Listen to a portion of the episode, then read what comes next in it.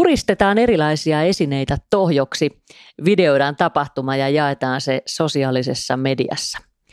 Vielä muutama vuosi sitten ei olisi uskonut, että silläkin tavalla voi itsensä elättää. Näköjään voi. Hydraulic Press Channel tavoittaa miljoonia ihmisiä ympäri maailman ja yrityksen liikevaihdosta on jo vuosia puhuttu sadoissa tuhansissa. Tervetuloa mukaan Lauri Vuohensilta. Kiitos.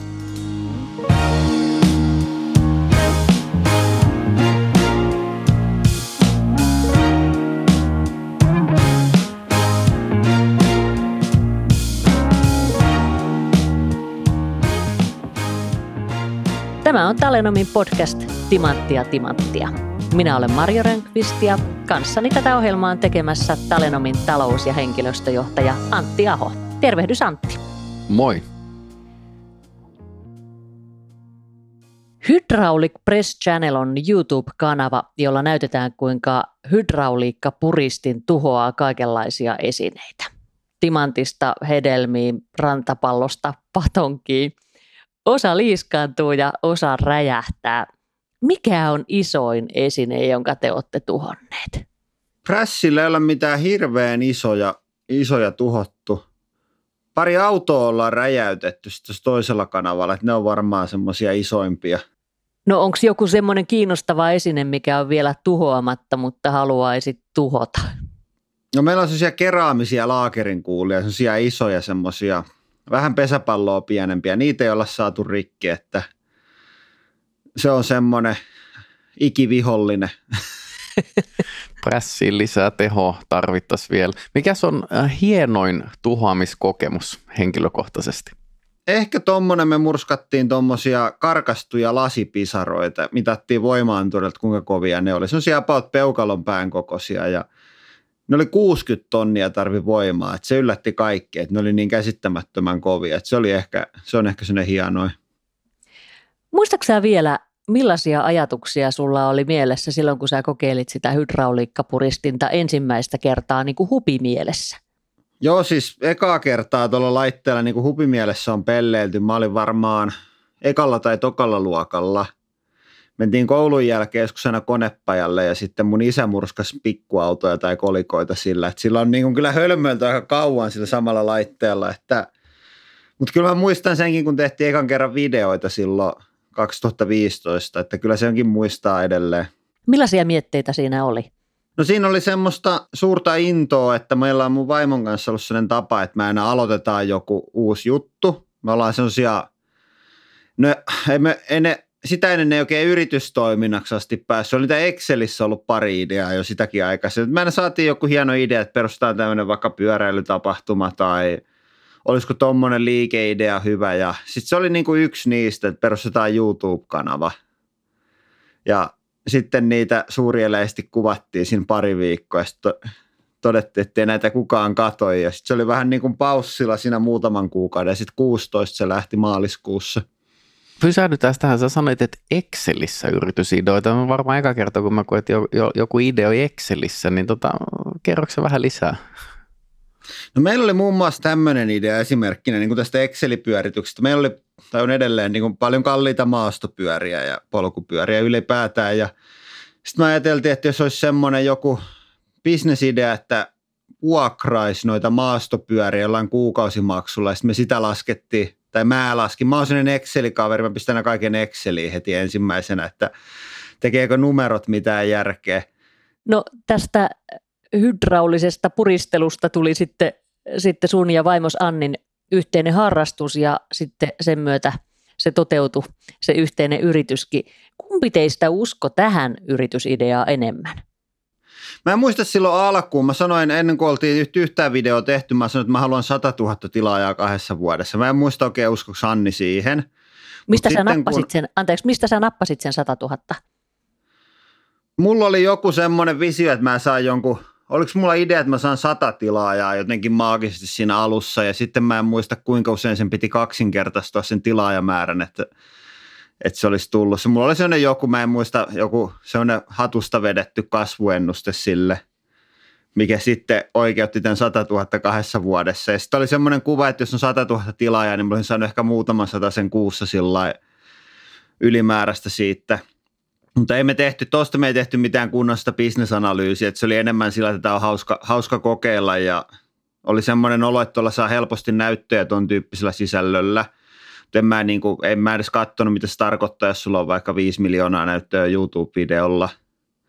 Mutta sitten kun se alkoi, niin kun meni viraaliksi ja laitettiin AdSense-mainokset päälle ja sieltä ekassa kuussa tuli jo ihan niin kuin hyvä potti rahaa, niin siinä kohtaa niin sanoksi Anni, että syksyyn asti voi tehdä ja sitten ketään ei kiinnosta. Ja sitten mä sanoin, että kyllä tätä 5 vuotta voi tehdä. Nyt on 5 vuotta tehty ja meillä on nyt niin kuin viime joulukuu oli nyt katseluajaltaan paras kuukausi YouTubessa ikinä. Mitkä on katsotuimmat sisällöt tänään? No tällä hetkellä tommonen menee tosi paljon, tommonen ihan yksinkertainen, että jotain ihan arkisia esineitä vaan niin kuin murskataan, eikä mitään selostusta, niin ne menee TikTokissa ja Instagramissa tosi hyvin, ja sitten YouTubeen me tehdään sillä, että me laitetaan 100 tavaraa yhteen videoon, se kestäisi tapaut 10 minuuttia se video, niin tommoset menee tosi hyvin. Se on aika koukuttava itse asiassa, kun tuossa kattelin sitä 100 tavaraa, niin kun se koko ajan rullaa, aina tulee uusi esine. Mä yhden vielä katon. Joo, ja ne on 200% iso osa niistä. Ihmisten ei jaksa edes odottaa, että se tulee alas normaalinopeutta. Ne pitää ajaa niin tuplanopeudelle murskaukset, että se on mahdollisimman koukuttavaa. Mutta myös toi menee edelleen sitten, meillä on niin kuin tässä Pressissa on sitten toinen puoli, on tuommoinen tosi tekninen ja vaarallisen näköinen juttu. Esimerkiksi me kokeiltiin, että kuinka kestävä on teräsvasara loppuvuodesta, niin sekin sai, silläkin on nyt 3 miljoonaa näyttöä. Tuommoinenkin menee kanssa, sillä on vähän eri yleisö, että katsoo vähän kaikki tuommoista kompilaatiovideo, siihen ihmiset jää vahingossa jumiin. Ja sitten tämmöinen tekninen ja vaarallinen video, niistä katsoista aikuiset miehet.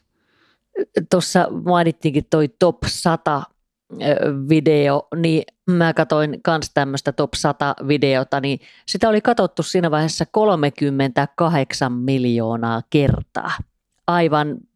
Aivan käsittämätön määrä. Kerro, millaisilla konsteilla tommonen suosio on saavutettavissa? No meillä on tuossa ehkä niinku ydinjuttu on se, että toi sisältö on tosi hyvää ja toimivaa. Ja se ei ole niin kuin, että se mitä tehtiin alussa, niin se oli sellainen eri tavalla toimivaa, mutta sitä et voisi pistää tollaiten. Että se ei menisi, johon tuossa hirveä työ kanssa tehdä noita. Ja sitten toinen, mikä me on viety varsinkin YouTubessa ihan äärimmäisyyksiin, on toi niin kuin alustaoptimointi, että miten se on siellä tarjolla, että algoritmi suosittelee sitä ja ihmiset klikkaa. Että YouTubessa sulla pitää olla tosi hyvä sisältö ja sitten niin kuin tosi hyvä se. Se on vähän sama kuin laittaisi tuotteita kaupahyllylle, että sun pitää saada se kauppa pistää ne tuotteet näkyville ja sit sun pitää tehdä niistä tuotteista sen näköisiä, että ihmiset niin kuin valitsee just ne eikä niitä 100 000 muuta tuotetta siinä samassa kaupassa. No kerroksä sä muutaman sanan lisää? Tää saattaa olla joku muukin kuulija, joka ei ihan ole kovin syvällä tuossa hommassa, niin miten se tuolla YouTubessa saadaan niin sanotusti esille? Mitä teidän pitää tehdä, että tavara on siinä niin kuin kädenotto korkeudella niin sanotusti? Se vaihtelee, ne koko ajan vähän muuttelee sitä algoritmia. Et nyt se on ollut, sanotaan viimeisen vuoden, se on ollut semmoinen, että mitä enemmän ihmiset klikkaa sitä, että niin kuin, jos sä näytät sen 100 ihmiselle, niin mitä useampi niistä 100 klikkaa sitä, niin sen paremmalle paikalle se menee. Ja sitten sen lisäksi siihen vaikuttaa edelleen kyllä katseluaika aika paljon, että jos se suljetaan melkein heti se video, niin se ei ole hyvä. Ja sitten tommoset videot, että kun se ihminen katsoo sen mun videon, niin että se on niin kuin sellainen luontainen osa semmoista päättymätöntä YouTube-katselusessioa. Just vähän niin kuin mä uskon, että noi on tosi hyviä noi kompilaatiot sillä, että sä oot kattonut jotain top 100 joku nosturionnettomuudet ja sitten tulee Laurin Prässi kompilaatio seuraavaksi, sitten siinä onkin joku venäläinen kojelautakamera kompilaatio seuraavaksi. Sillä, että se on niinku sen tyyppistä sisältöä, että ihmiset niinku on jumissa siinä alustalla ja se sun video niinku pitää edelleen siellä, että Että sehän koittaa maksimoida niin kuin todennäköisesti se YouTube-algoritmi, vaan sitä katseluaikaa ja mainostuloa. Että jos sillä lailla mietit, että onko tämä mun sisältö semmoista, että se niin kuin pitää ne ihmiset siellä alustalla ja ne viettää mahdollisimman paljon aikaa. Ja musta tuntuu, että sekin, että ne ihmisten pitää klikata sitä paljon, niin sekin on sillä lailla, että jos se on tosi houkutteleva siinä sivupalkissa, niin sitten se on semmoinen, että ne on ehkä ajatellut, että mun pitäisi mennä vaikka tekemään töitä tai jotain hyödyllistä, ja sitten ne katsoo, että ei hitto, toi näyttää mutta mielenkiintoisemmalta, niin sitten se mun hyvä otsikko on niin kuin pitänyt ne ihmiset siellä vielä yhden videon ajan siellä alustalla. Musta tuntuu, että se on ihan näin yksinkertainen. YouTubeen hirveästi ne ei mielellään kerro tuosta, että miten toi toimii, koska jos sä kerrot, että se on tämä ja tämä ja tämä numero, mitä me halutaan, niin sitten ihmiset rupeaa vaan maksimoimaan niitä pari asiaa niin kuin sen kaiken muun kustannuksella. Niin se täytyy sen takia vähän niin kuin itse oppia ja penkoa, että mikä menee. Ja tietenkin varmaan eri niin kuin yleisöille kanssa erilainen, että mikä toimii. Ootko sinä tai onko Anni, niin ootte sitten opiskellut markkinointia vai ootte sitten nimenomaan niin kuin yrittämisen ja erehdyksen kautta näitä asioita opetellut? Mä oon opiskellut aika paljonkin markkinointia, että mä oon TTYllä, en ole ehtinyt ikinä valmistumaan, ikiteekkari edelleen, mutta mä oon opiskellut tuotantotaloutta ja markkinointia siellä aika paljon, ja sitten me ollaan molemmat, Anni ei ole käynyt ihan kokonaan, me käytiin yhdessä tämmöistä yrittäjyyden sivuainetta, mikä on Tampereella niin kuin yliopistojen tämmöinen yhteistyöprojekti, että niitä voi käydä niin kuin molemmista yliopistoista samaan kokonaisuuteen. Käytiin siellä yhdessä, Käytiin sellainen ihan introduction-kurssi, sellainen, missä lähinnä uhkailtiin, ettei kannata ryhtyä välttämättä yrittäjäksi. Sitten joku hissipuhekurssi käytiin yhdessä.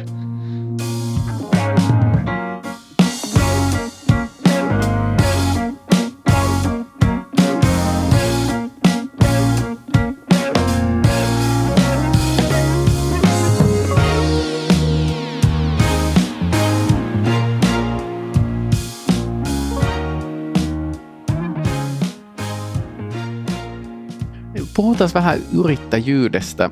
Miten oikeastaan loppujen lopuksi sä päädyit yrittäjäksi ja miksi? Mullahan oli jo ennen tätä sillä, että mä vähän niin kuin isän kanssa pyöritin sitä meidän konepajaa. Että ok, että niin kuin, mä olin siinä vaan niin kuin paperilla vaan töissä, mutta se oli vähän sellainen pelihenki, että mä sitä sitten jatkan. Että mä olin tavallaan sillä jo niin kuin asennoitunut. Tämä oli sellainen yrittäjähenkinen jo valmiiksi.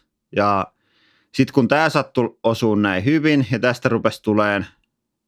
Siinä alussa tuli niin paljon rahaa, ettei siinä ollut sillain niin kuin mitään sellaista yrittäjän riskiä, että olisi tarvinnut niin kuin ottaa lainaa tai investoida mitään. Se oli vaan semmoinen, että firma pystyy, että on joku järki siinä hommassa, miten sitä tehdään. Että se oli sillain aika helppoa. Että Annia piti ehkä vähän enemmän yllyttää siihen. Että Annista tuntui, että se oli niin kuin hirveä riski jättää päivätyöt, vaikka meillä tuli ekana kuukautena meillä tuli enemmän rahaa, mitä Anni tienasi vuodessa, niin se silti oli Annille, niin kuin, että se tuntui hirveältä riskiltä, mutta siinä oli se, että taas Annilla on niin kuin, sillä oli ehkä semmoisia niin kuin huonompia kokemuksia, että oli joku sukulaisten yritys oli joskus tehnyt konkurssin, kun Anni oli pieni ja jotain tämmöistä, että siellä oli ehkä semmoista vähän negatiivisempaa kuvaa sitä yrittäjyyttä kohtaan. No onko tämä yrittäjyys ollut sellaista, kun sä olit yrittäjäksi ryhtyessäsi ajatellut?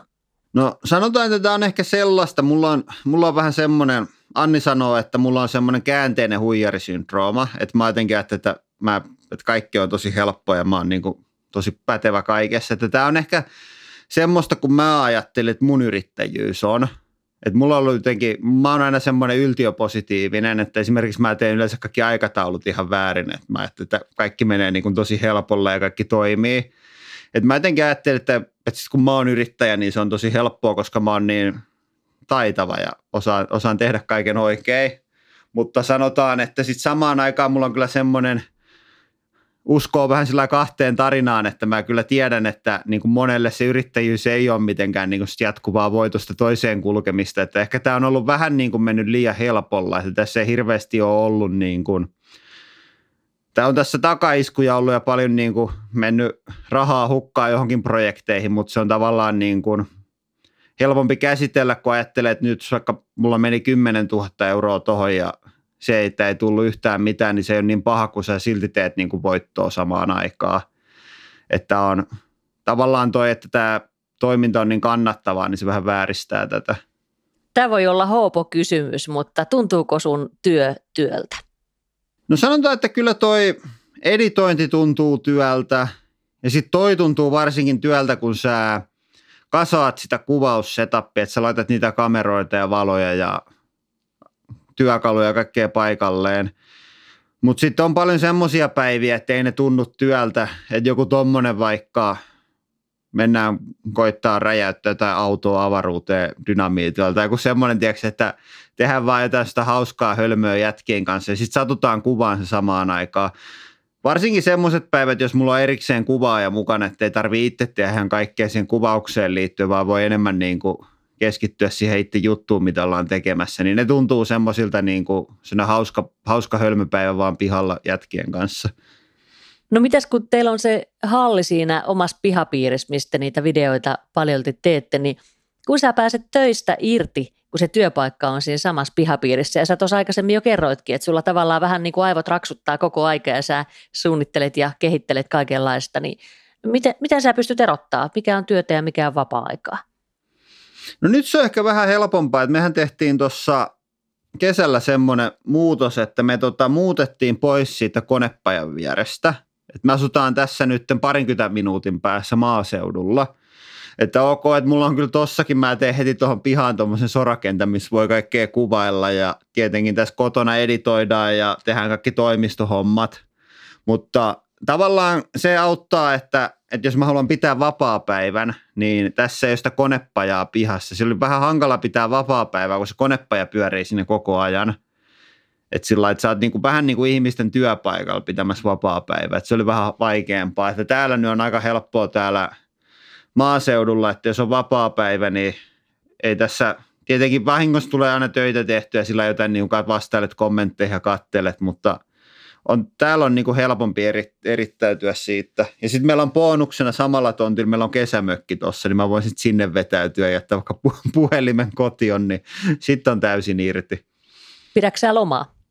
Joo, no siis kyllä me ollaan aika hyvin pidetty lomaa. Et meillä on nyt ollut 2 vuotta tommonen, että me kerätään koko vuosi puskuria ja sitten me pidetään heinäkuun lomaa. Et meillä niinku koko ajan tulee tavaraa ulos, ne on kuvattu etukäteen. Meillä on ollut 4 viikkoa kesäloma ja sitten nyt me pidettiin viikko joululomaa, mutta se tuntui jotenkin sikatylsältä, oli niin huono sää ja kaikkea, mutta mä pidin silti väkisin lomaa. Sitten mä loman jälkeen ajattelin, että oli se hyvä, että mä pidin lomaa, että toisaalta on hyvä ja energinen olo tehdä töitä, mutta sitten mä älysin aika nopeeta, että se ei johtunut sitten lomasta, vaan se johtuu sitten kaikki niinku sujuu ja onnistuu niin hyvin, että mä oon sen takia vaan fiiliksissä, eikä sillä lomalla varmaan ollut mitään merkitystä. Mites toi teidän toimintahan edellyttää melkoista luovuutta ja jatkuvasti, että koko ajan keksittävä jotain uutta sisältöä, niin mistä te saatte inspiraatiot ja ideot? No mä vaan käytän siihen ihan hirveän määrän aikaa, että mä koitan keksiä niitä, että ja sitten mulla on vähän semmoinen erilainen tyyli, aika usein kun puhutaan luovuudesta ja innovaatioista, niin puhutaan, että jos on sellainen tosi niin kuin vapautunut ja paineeton ilmapiiri, niin mulla se menee vähän sillä lailla päinvastoin, että mulla on sillä lailla, että kun niin kuin, että ei ole niin kuin mitään ideaa, mitä tehdään, niin sitten mä vaan pistän kalenteriin, että nyt huomenna keksit väkisin niitä videoita ja sitten mä vaan, niin kuin, että nyt keksitään väkisin ja sitten mä surffailen YouTubeen, mä katson vähän mitä muut on tehnyt, että voisiko sieltä saada jotain inspiraatioita ja sitten joskus mä vaan katselen, mulla on sellainen iso fysiikan kirja, mä katselen sieltä jotain, selailee kaikkia erinäköisiä ilmiöitä ja kaavoja, että löytyisikö sieltä joku semmoinen juttu tai sitten miettii mitä on aikaisemmin tehnyt, että voisiko jotain tehdä isommin tai paremmin. Että sä varat aikaa sille ideoinnille, etkä vaan odottelet jostain.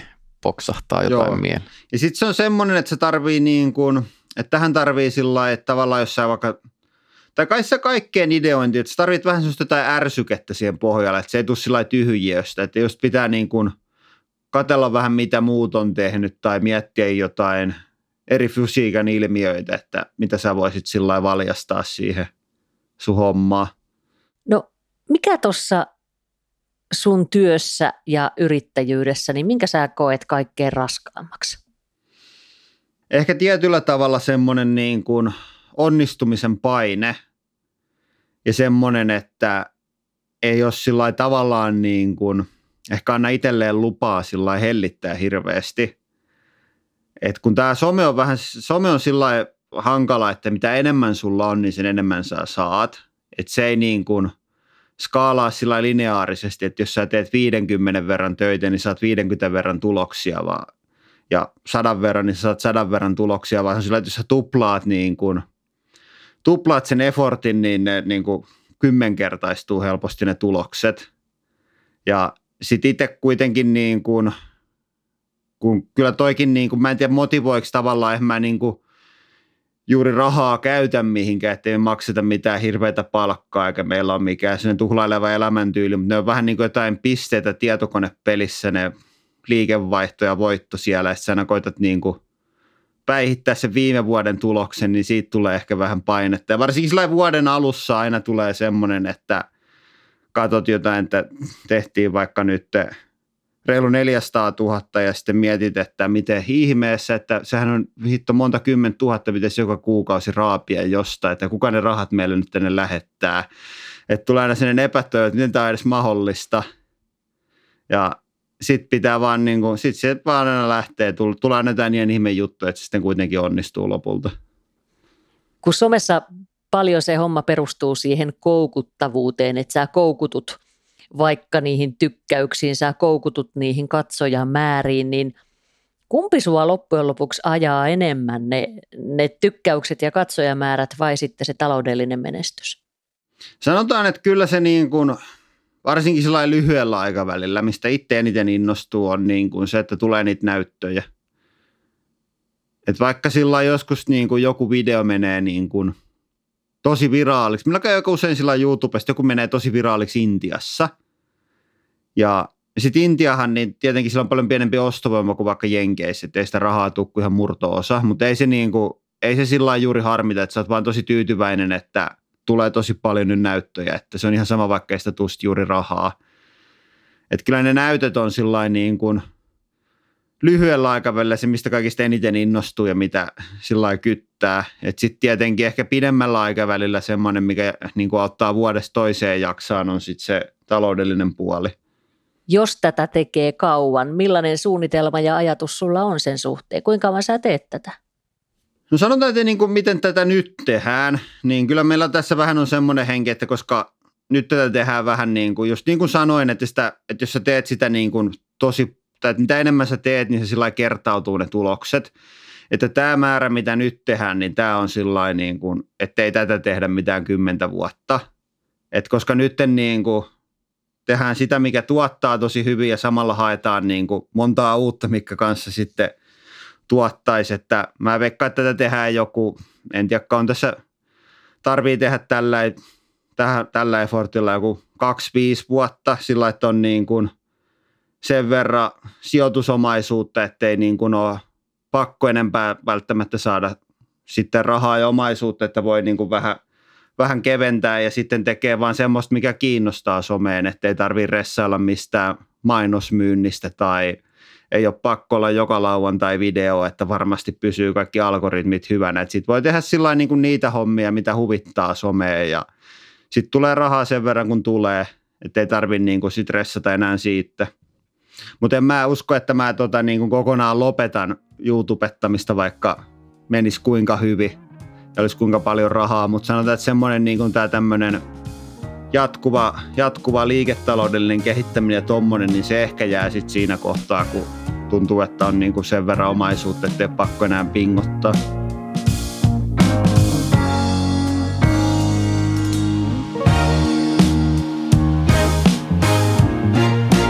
Timanttia Timanttia.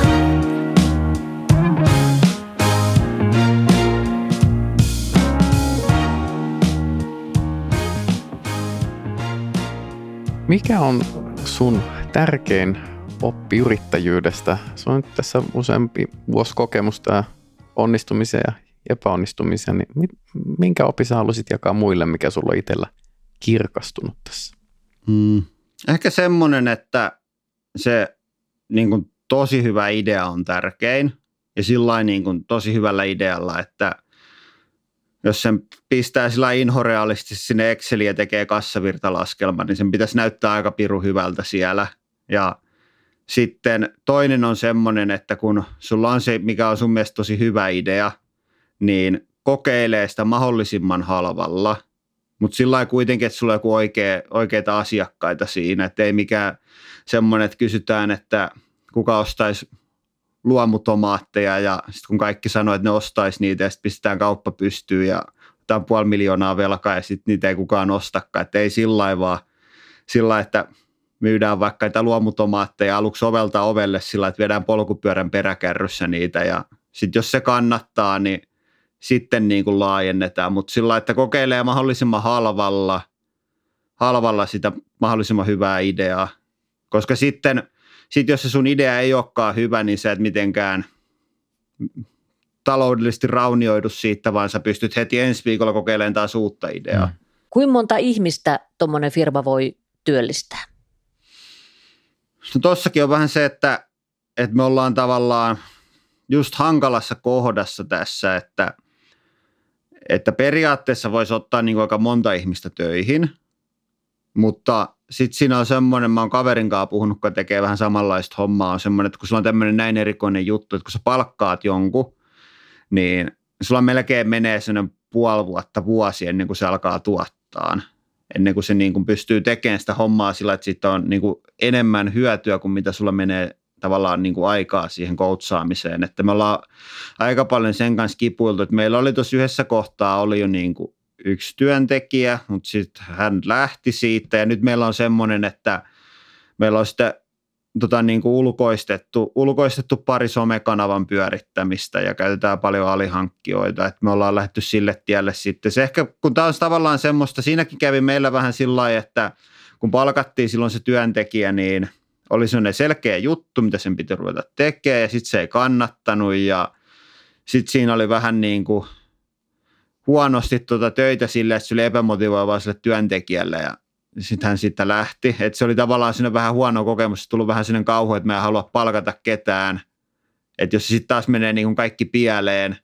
Ja sitten musta kanssa tuntuu, että tämä on sillä aika raskasta, kun meillä niin kuin melkein kaikki epäonnistuu. Että vaikka niin kuin noi pressihommakin ja toi Pionte Press, vaikka ne tuottaa rahaa, niin sekin on vaan silti niin kuin pieni murto-osa videoista, mikä oikeasti tuottaa.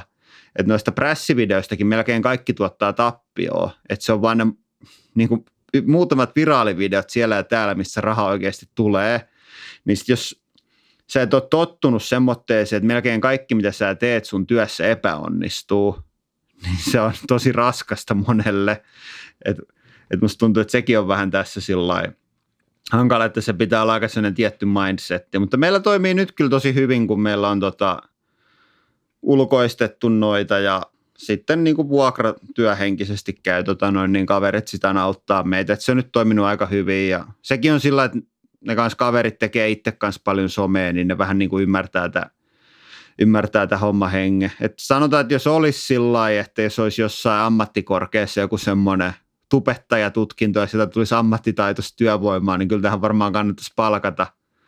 Nyt pitäisi melkein ottaa jollain oppisopimuksella tähän sitten töihin, jos haluaisi ruveta ajaan ihmisiä sisään.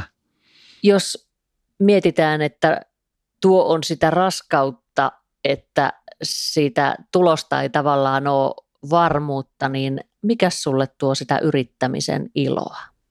No varmaan semmoinen, että ei tarvitse laittaa herätyskelloa aamulla, että sitten kun sattuu herään, niin voi ruveta tekemään niitä töitä ja sittenhän niin kuin työt on tehty. Semmoinen niin kuin ja sitten semmoinen, että vaikka sä teet paljon töitä, niin koko ajan on semmoinen mahdollisuus, että mä haluan vaikka ensi viikolla tehdä töitä, niin voin nyt äkkiä tehdä pari videoa varastoa tai vähän yksinkertaisempia, pitää koko ensi viikon lomaa. En mä nyt ikinä tee sillä lailla, mutta niin kuin semmoinen tietää, että sä voit niin kuin päättää sillä lailla ja sitten se on siinä. Ja sitten tietenkin toi, että mulla on jotenkin, en mä tiedä, se joku mun oma semmoinen pään sisällä semmoinen joku oma ylpeys tai joku, mutta musta tuntuisi jotenkin tosi tavallaan hankalalta semmoinen, että mä tekisin jonkun toisen unelman eteen tai toisen omaisuuden eteen töitä, että sulla on kuitenkin vaan tämä yksi elämä, että ei ole mikään harjoitus, niin mä tavallaan tykkään siitä, että mä teen sitä niin kuin itselleni, Vaikka ei välttämättä aina olisi kaikessa järkeä, niin se on kuitenkin mun niin kuin omat harhaiset projektit, minkä eteen mä teen töitä. Kiitos Lauri Vuohensilta tästä ihan mainiosta juttuhetkestä. Joo, kiitos. Ja kiitos Antti Aho ja kiitos myös sulle, että kuuntelit. Tämä oli Timanttia Timanttia.